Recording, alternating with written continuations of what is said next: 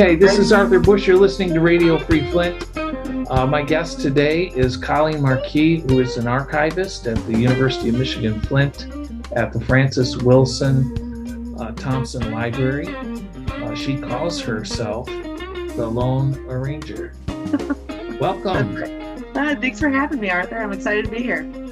You uh, came to my attention during the pandemic. You're a pandemic friend because I was at home trying to research something and it ended up with you. And actually, I was going through old papers that I thought might be kept. So that's how we met. And I am really honored to finally pin you down for an interview. Oh, thanks. Tell me about yourself. Right. Well, I've been here in this position um, for about three and a half years now. And um, I went to Eastern Michigan University to get a history degree.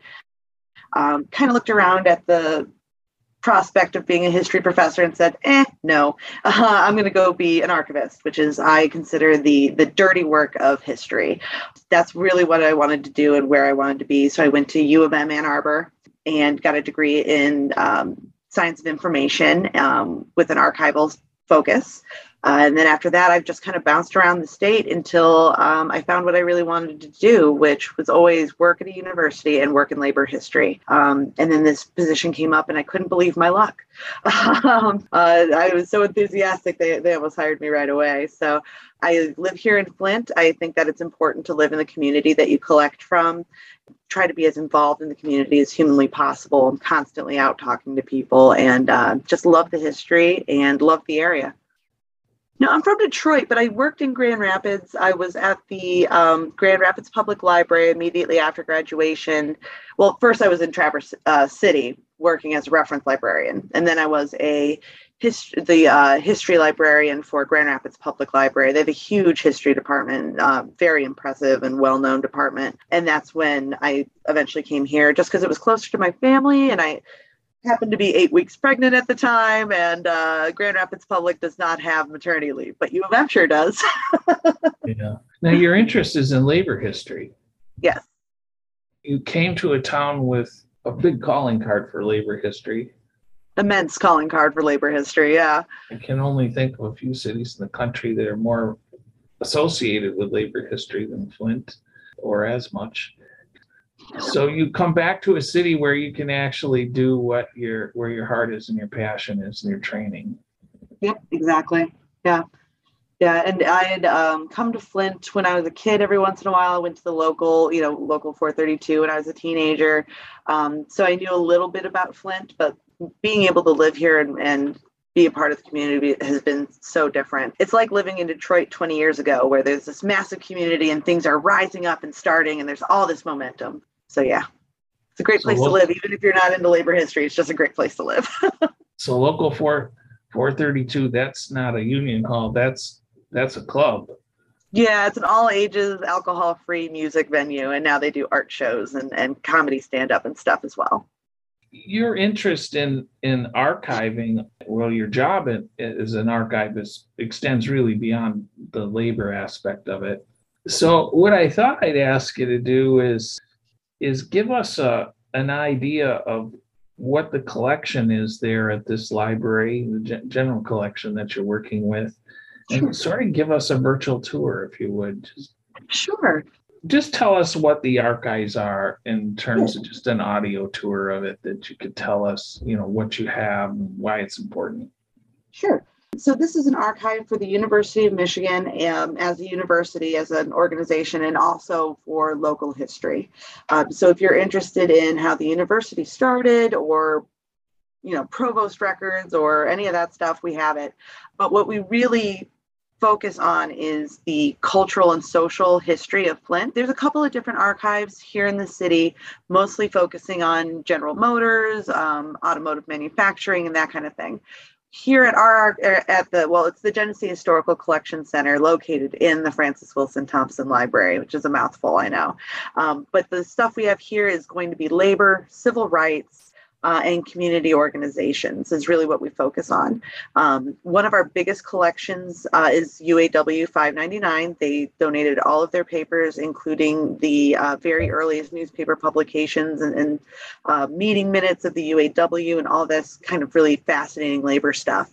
Um, but then we also have like the papers of Olive Beasley and Edgar B. Holt. Uh, very, very influential in the civil rights movement here in Flint um, and just in the development of Flint in the mid uh, 20th century in general. Like you were saying earlier, Olive Beasley was on every board imaginable in Flint, even the, the school board.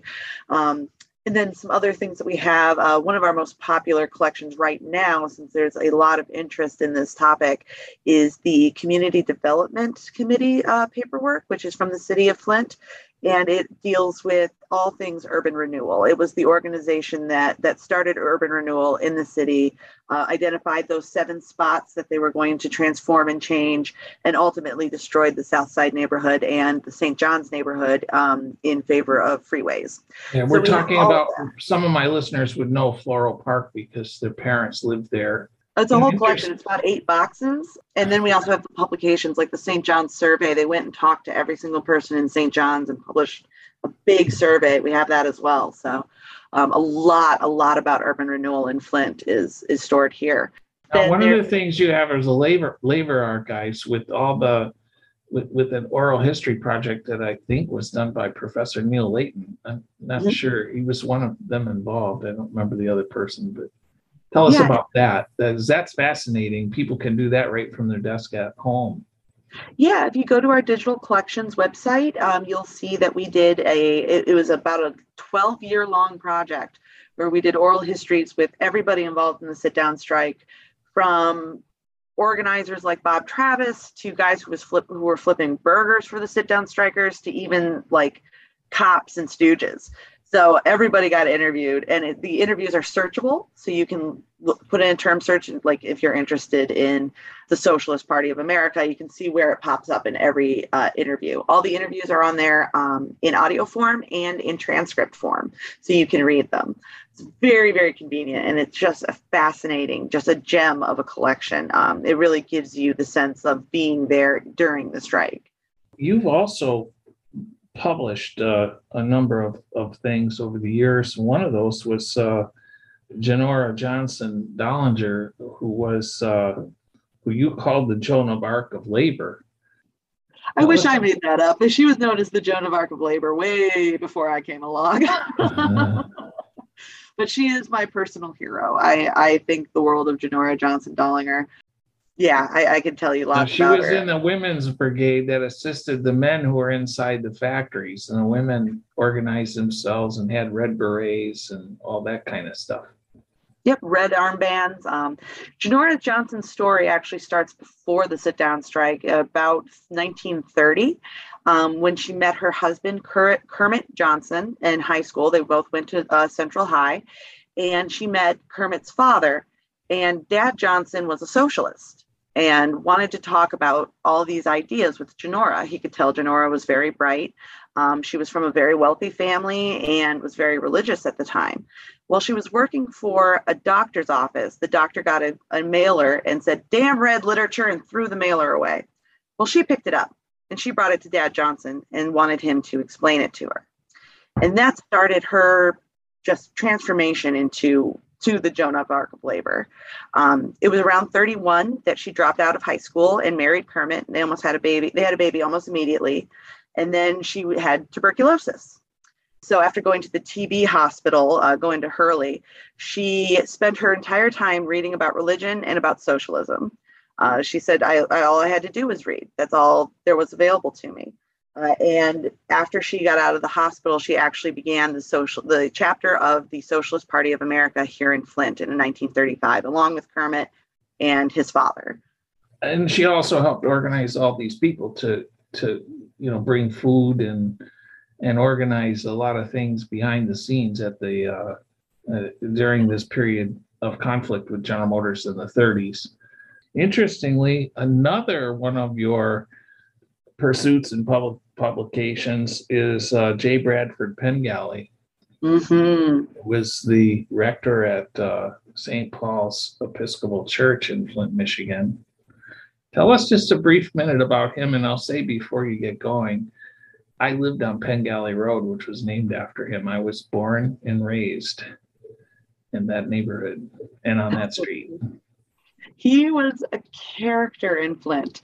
Um, he came to Flint from New York. I believe it was New York. I might be wrong. And then Michael Madden at the Flint Public Library will send me an email if I am. Um, and he came to Flint to be the rector. Um, but he was so much more to the community. He ended up buying the Patterson Motor building that was right next door to the church. Um, and that's where he decided to set up basically all the leftists in Flint. So there was the Proletariat Party, the Communist Party, the uh, International Workers of the World, um, and then all of the craft unions all had their offices, including the UAW um, and the Socialist Party, all had their offices in Pengelly's building right next door. And what a lot of people don't know is that there is a tunnel underneath that goes from the church to the building. And that's really how a lot of the people moved food back and forth because there was a kitchen in the, the church. There wasn't one in the Pengelly building.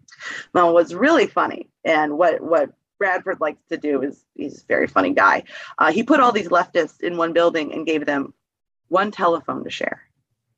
One. So they had to get along. It was his humor. Um, something else he did is when he published he published some stuff for the church, he would publish like this is the 83rd anniversary edition, and there would just be this huge celebration for the 83rd celebration of the church or the birthday of the church. He did funny things like that, um, but he was deeply involved in in um, the leftist movement and the workers movement here in Flint. Uh, what, makes him, uh, what makes him sort of a I don't know what an iconoclastic individual is that he was the he was the rector of this church and and the church included as its you know its overseer charles stewart mott and the rest of the moneyed people in flint who had many of whom had you know are investors in general motors from its earliest moments and so the people that he's hosting are you know the people that Charles Stewart Mott is is trying to battle and who are who are opposing him in his political uh, desires. And you might remember Mr. Mott. I don't want to take your thunder here, but Mr. Mott did run for mayor of Flint way back in like I think it was 1911 or 12 or right in there and uh, or no, there was a socialist that was elected. Then Mott came along, and the guy's name was Menton, which is another street in my neighborhood. Great neighborhood. I, I forget his name, his, his, his first name, but he was the mayor. He became the mayor of Flint and was a socialist. Well, Mr. Mott, of course, and his comrades in the capitalistic uh, movement of America, they uh, were seriously concerned about these socialists because they were talking about you know ownership of and directing capital and impairing their ability to invest and so on. And as a consequence uh, Pengelly is hooked up with his crew that motley bunch that's living in tar paper shacks out in front of buick. And so they are right uh, diametrically opposed as Mott then organized a coalition to defeat the socialists, he became the mayor of Flint. And what was kind of strange about it was that he tried to get reelected because he was proposing at one point a privatization of public utilities like dumps mm-hmm. and they didn't have dumps and they didn't have hot water and you know all this kind of stuff. So what happened was the um, Mott ran again after his first term i think it was only there twice but he got defeated and I don't think that didn't ingratiate him any more to the socialists than he started with. And and Pengelly standing there in his church as the top, you know, really the front man of the church. So th- this isn't. I couldn't. There's very little, if anything, that I know of written about this relationship. Yeah, there's well, and that, that's a big problem just in Flint in general is the lack of secondary sources on on historic topics like this. Um, It'd be a fantastic book, Arthur, if you're in the writing game. Yeah, well, uh, right now I'm just doing podcasting, uh, but I'm fascinated by Galley. You can uh, can bet yeah, on that. Uh, yeah. But what what what I found interesting was when Pengelly left the church, they said he went to become a real estate investor. So I suspect what happened. This is my speculation without any real backup on it. But I think Mr. Mott probably showed him the gate and told him, if you want to buy this old automobile factory, uh, we're all about that. And you can go about investing in real estate and we might even help you. And that was another way to keep this guy under control. So uh, that's my speculation, but it's that's exactly what it is. I'd like to see Mr. Mott's diary on this subject, but I interviewed a guy who's the only person I know that actually read that diary, Ed Renahan, who did uh, the biographer for Mr. Mott. It'd be fascinating to know his thoughts on the on the subject. He didn't really have much to say to me on the record for Mr. Pengelly. Any event, so one of the things that that I found fascinating about what you're up to is the fact that uh, of what you're interested in in preserving history because archivists are really important. Agreed. They're more than junk collectors. In your your situation, uh, at least what I could gather, your interest in archiving things have to do with collective public memory. Yes. Um, my my big focus in research is uh, collective public memory versus established history. And I think that nexus point, especially in Flint around the water crisis, is is extremely poignant. And you have to think about archives as storehouses for these public memories. And they are the places where the written history, the established history, becomes, gets created. So they're the archives really are the shepherd of what is remembered, what is preserved, and then what is um, taken by historians and analyzed and, and brought to light. What are these pieces? The biggest problem, I think, is that normal, everyday people don't think they're important enough to have their stuff put into archives, and they don't know how wrong they are. Um, but the, a great example would be um, in the 90s when Bill Clinton came to Flint and there was that massive car wreck on 475 because the traffic was stopped and a truck didn't didn't didn't stop in time. We have their ta- the tapes of all the 911 calls. So what you have in the archives is not only public memory but public trauma that needs to be faced and, and dealt with as well. Um, which is I remember that accident well because I handled the criminal case in prosecuting the truck driver who did that. Wow. And, yeah. ultimately, and ultimately convicted him. Um, and that was a story you could write a book about that case in and of itself. Um, Absolutely. In any event, um, your um, your I, when we're looking at this thing called collective public memory, you actually get to shape the kind of history that gets kept and read and, and maybe handed down to the generations. The archivists uh, have been doing that for forever, and we just didn't do it purposefully enough to not to include everyone. So if you look at archives of the past, it's a lot of rich white dead guys because they were the ones who had the the sense to keep their stuff. That I'm important enough to remember. Um, and other people didn't because they weren't important enough in our society, according to the society, um, to be remembered. And that has changed wildly in archives. Um, right now, uh, I'm doing a collection of oral histories of musicians in Flint, and it's working musicians, black musicians, uh, brown musicians, every musician that you could find, the punks, the jazz guys, trying to collect a much wider swath of society to give a better um, a better look of what that society was at that time period. That's something that's very important to to um, to archivists today. So in the past, it was keep everything. Uh, today, it's learn what to, what needs to be thrown away because you're going to be collecting a lot more than you were before. Yeah, I'm going to come back to that, but another publication that you you had was MC Breed, the Flint rap legend, and you yeah. wrote about him. I mean, this is quite the diverse uh, interest set here. Uh, how did you come about writing about MC Breed the rapper? Well, when, when I first came here, um, I was shown around by my predecessor, a man named Paul Gifford, and he showed me this really unique collection that's the local recordings collection. So not only is it uh, music from people that lived in Flint or from Flint, but music that was recorded in Genesee County specifically. And I thought this was fascinating. So um, none of our finding aids had ever been published before online. So I, I tossed it up online. well, then I get contacted by a documentarian um, who made the movie. Um, it just won a local Oscar, actually, uh, the MC Breed and Bootleg story. And she saw that I had recordings she hadn't seen before and came in. Oh, so this really is very, very important. And uh, this is an amazing collection. I knew it was an amazing collection. And so she got very got me interested in MC Breed, and I learned more and more about him. And uh, I ended up meeting Ira Dorsey, um, and it really sparked this project that I'm working on now, which is the Music Oral History Project. Um, I'm trying to get Ira in here, uh, Ira Bootleg Dorsey, but um, he is busy. but I've gotten a couple of other rappers and, and things like that. And that's the thing about the original recordings collection is that it was almost all um, uh, country western or churches there was some rap in there on tape. Um, there was a lot of metal, a lot of metal music in Flint in the 80s, um, but it hadn't been collected really purposefully. Somebody had come in with this collection.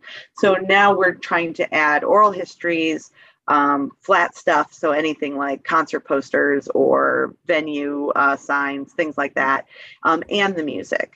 And that so that anybody that's project, been to the anybody that's been to the Flint IMA with their tickets, and I've seen a bunch of those uh, since I've been doing this project, uh, podcast project, uh, find Colleen. Yes, please do. please do.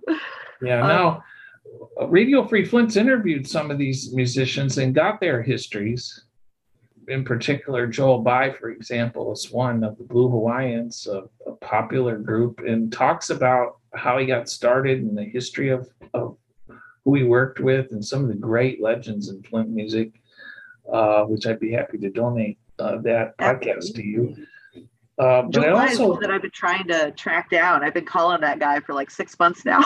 uh, he helped me start Radio Free Flint, and we, we started with a single group, and that was Musicians Corner, and we only allowed Flint musicians to be in it. And so between Joel and Libby uh, Glover and Dave Tamulevich of Mustard's Retreat. Libby's a graduate of Flint Southwestern. They were two of the people that were first uh, on board to help get Radio Free Flint started. So maybe we can help you. All right, let me move on from there. Uh, you, you decided that rich white guy history isn't necessarily the only history we should save. Exactly. And you went on to do another really fascinating project uh, with the pandemic. Tell, yeah. Tell us about the pandemic, and I'm particularly interested in uh, activism, Flint activism. I just did a podcast with Ben Pauli, a professor at Kettering, uh, who embedded himself with some activists and then wrote a book about it. Mm-hmm. Uh, so I'd be interested in what your project is and how that works. Sure. Uh, the project is called Archiving Pandemic and Protest. Uh, we started it about two years ago um, when we noticed that a lot of archives were collecting stories of, of the pandemic, uh, but they weren't focusing at all on the the uh, social and political unrest. At like there was nothing about that in there, and we felt like the two were, were too linked to ignore one and then just focus on the other. Um, but we also noticed that these these organizations were collecting mostly digitally, and we knew that that wasn't going to work well for our community. We needed to get out in front of people with a physical item uh, that they could sit with, look at, and then return. So the idea was that we didn't want off the cuff comments. We didn't want off the cuff responses, and we we wanted them to sit and think about it. And we wanted it to be physical in case of problems with connectivity. Um, you know, Flint is famous for for having some kind of dead zones when it comes to internet, especially with people's access to internet. And so what we did is we created a zine that has prompts in it, and the prompts are things like, um, "Did you do any?" kind of protesting what did you do and it's supposed to be apolitical um, and we did get a wide range of responses from the COVID denier to the Black Lives Matter protester. Um, and we got them all in these, these handy dandy packets. Well, also um, on the, the, the zine, on the back, it says, if you have anything else you can donate from this time, specifically art and activism pieces, we would like to see them. Um, and so that created just a deluge of protest from Black Lives Matter posters, um, signs, photographs, poems. And then when the pandemic really picked up more and we realized this project's going to have to go much, much longer because the pandemic is going much, much longer, you can see a shift to just pandemic, to people focusing on writing just about the pandemic as Black Lives Matter gets further and further from their memory until January 6th happens. And then it's all back to, to politics. Um, but it's it's just a way of again purposefully collecting these stories. Um, the stuff we have from the 1918 flu epidemic, we have by chance. We don't have them because somebody said somebody's going to be really interested in this. We have one diary that talks about it. Um, but now, because we did this purposeful collection of stories, we have about 25 different zines that run the gamut, um, digitally and physically in, in format. So hopefully that'll be useful to somebody when they have the next pandemic 100 years down the line.